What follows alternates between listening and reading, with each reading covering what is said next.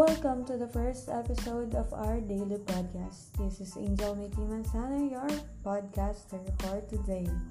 Today we will discuss about body shaming. Body shaming is defined as an inappropriate negative statement and attitudes towards another person, weight, or size. It can also reach into discrimination against individuals who may be overweight. There are negative attitudes and stereotypes in the media and elsewhere towards plus-size people. A backlash against body shaming has resulted in the coming of the term itself in attempts to bring a more positive attitude towards diverse body size and style. There are many people out there working towards putting an end to body shaming as well as the stereotype that goes along with being plus size. Body shaming is wrong and needs to stop. Have you ever heard or said to yourself that I'm too fat, I'm too chunky, I'm obese, I wish I was thinner, if I only were smaller? Then you have practiced what is known as body shaming. And you're not alone. Many things influence this negative image that some have of their body. Body image and self-esteem go hand in hand.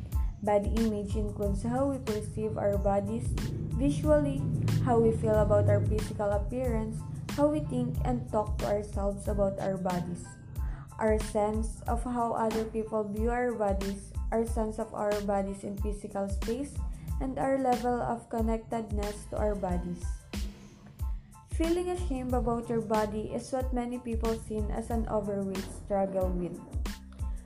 Poor body image increases the risk for extreme weight control behaviors such as extreme dieting, exercise, compulsion laxative, abuse, vomiting, smoking, and the use of non-F D A-approved dieting pills. Many people are embarrassing their body no matter what the status is. We all know that we live in a world of great diversity where people come in all different shapes, size, and colors. Learning to accept others for who they are and not how they look can only be beneficial in the end. Remember, body shaming. The size of your body should not determine the person you are. Goodbye. Thank you. See you for the next episode. Who may be overweight? There are negative attitudes and stereotypes in the media and elsewhere towards plus-size people.